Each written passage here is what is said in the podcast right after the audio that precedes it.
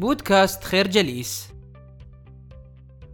تعتبر القواعد الشخصية من أهم القواعد التي تنبني عليها الحياة وهي تلك القواعد التي تساعدنا على النهوض من الفراش في الصباح ومواجهة العالم بشكل إيجابي كما أنها قواعد تخفف علينا ضغط الحياة وضغط الناس وتصرفاتهم وسلبياتهم. إن القاعدة الأولى من هذه القواعد الشخصية هي تحري السرية أي أنك لست ملزما بشكل كلي أن تتحدث عن كل ما تريد فعله. ودع الآخرين يكتشفون ما أنت بصدده. كما أنه يلزمك وأنت تهدف إلى الحكمة وتربية الذات. ألا تعظ ولا تنصح ولا تسعى لتغيير الغير لأنك سوف تشعر ببريق دافئ يخترق ذاتك ويربيك داخليا عندما تغير نظرتك للحياة.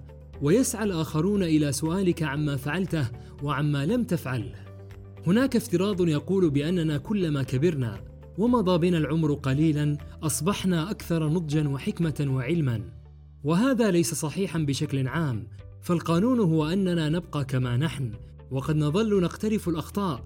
إننا في الحقيقة نتعلم تجارب جديدة من الأخطاء وهذا لا يجب أن يدفعنا إلى محاسبة النفس ومعاقبتها وتوبيخها حتى لا تظل حبيسة تلك الأخطاء. الفكرة القواعد الشخصية تساعدنا على النهوض من الفراش في الصباح ومواجهة العالم بشكل إيجابي. مفتاح النجاح دوما يبدأ من اللحظة التي يتعرف فيها الشخص على ذاته ويقبلها كما هي. لهذا يؤكد الكاتب أن هذه القاعدة من القواعد المهمة والملهمة بالنسبة لأي شخص يسعى إلى النجاح. ولكي أغير حياتي يلزمني أن أتعامل مع ذاتي بطريقة مغايرة أي أن أتعامل معها وفق ما هي عليه وليس ما يحب الآخرون أن أكونه. وهذا هو السر الذي سوف يجذب إليك محبة الناس واحترامهم. فلا مجال هنا للتصنع أو خلق أوهام لا علاقة لها بشخصيتك الحقيقية. أن تكون ذاتك معناه ألا تكون مثاليا.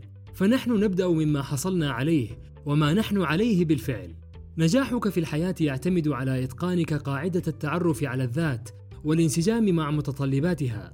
ومهما حاولت أن تصنع لنفسك من عوالم مثالية فلن يتحقق في واقعك شيء سوى الوهم. وقد يكون هذا الأمر صعبا في بدايته ولكن مع مرور الوقت يتيسر بين يديك حينما تتقن القاعدة التي ستثبت أقدامك على طريق النجاح والتحسن الدائم. الفكرة معرفة الذات طريق النجاح. إن الفائدة التي يمكن أن تجنيها من هذه القاعدة وإتقانها هي أن تصبح لديك القدرة على التركيز على ما هو مهم بالنسبة إليك وبالنسبة لحياتك وأن تجري تغييرات إيجابية عليها لكي تضمن النجاح في كل أهدافك وتحقق ما تصبو إليه ما دمت تركز على ما هو مهم وإهمال ما لا يهم. ويطلق الكاتب تيم فريك على هذا النمط في التفكير بالعيش الذكي. إن معنى هذا الكلام هو أن في حياتنا كثير من الأشياء المهمة والجادة وفيها أيضا ما يمكن الاستغناء عنه دون أن يترك أي أثر على حياتنا أو سلوكاتنا أو حاجاتنا. وهذا لا يعني الدعوة إلى الإعراض عن الترفيه والمتعة وتخصيص جوانب من حياتنا إلى أصدقائنا أو أسرنا. ولكن المقصود تحديدا من هذه القاعدة هو كما أننا نحتاج أن نسعى في هذه الحياة إلى اكتساب أشياء تبدو مهمة فإن لدينا القدرة أيضا أن نستغني عن بعض هذه الأشياء التي ليس لها عظيم الأثر على حياتنا الشخصية.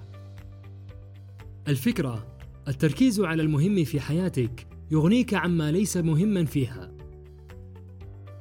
إن أهم ما يعيق حياتنا الأسرية هو غياب الحوار والتواصل الفعال مع مكونات الأسرة بشكل عام، ولكي ينجح الإنسان في هذه الحياة، فعليه اتباع مجموعة من الإجراءات، فلا يمكن مثلا أن يشرع الإنسان في علاقة جديدة دون الانفصال أو التخلص من كل رواسب العلاقات القديمة، أو ما يحمله الماضي من آلام وأحزان. لأن عدم فعل ذلك يجعلك غير قادر على الاستمتاع بشخصيتك الحقيقية أو صقل مواهبك وقدراتك. وستخسر بشكل مؤكد شريك حياتك. إن السعادة الأسرية فضاء يجب أن تساهم فيه بشكل خاص ولن يأتيك من خارج ذاتك. فإذا لم توفر لنفسك كل شروط السعادة الحقيقية فستكون أتعس الناس. فالذات هي الطريق الوحيد للسعادة الأبدية. وحتى في الحالة التي يتعذر عليك إكمال مسيرتك الأسرية فهذا لن يسبب لك أي مشكلة على الإطلاق. لهذا لا تخف من بناء سعادتك الذاتية فهي سر تفوقك الأبدي. ولا تخشى أو تخف من فكرة العيش وحيدا. لأنك إذا أتقنت هذه القاعدة فلن تقبل العيش مع أي أحد لا تحبه أو تطمئن إليه. الفكرة غياب الحوار والتواصل الفعال يؤثر على علاقتنا بشركائنا في الحياة. نشكركم على حسن استماعكم. تابعونا على مواقع التواصل الاجتماعي لخير جليس. كما يسرنا الاستماع لآرائكم واقتراحاتكم. ونسعد باشتراككم في البودكاست.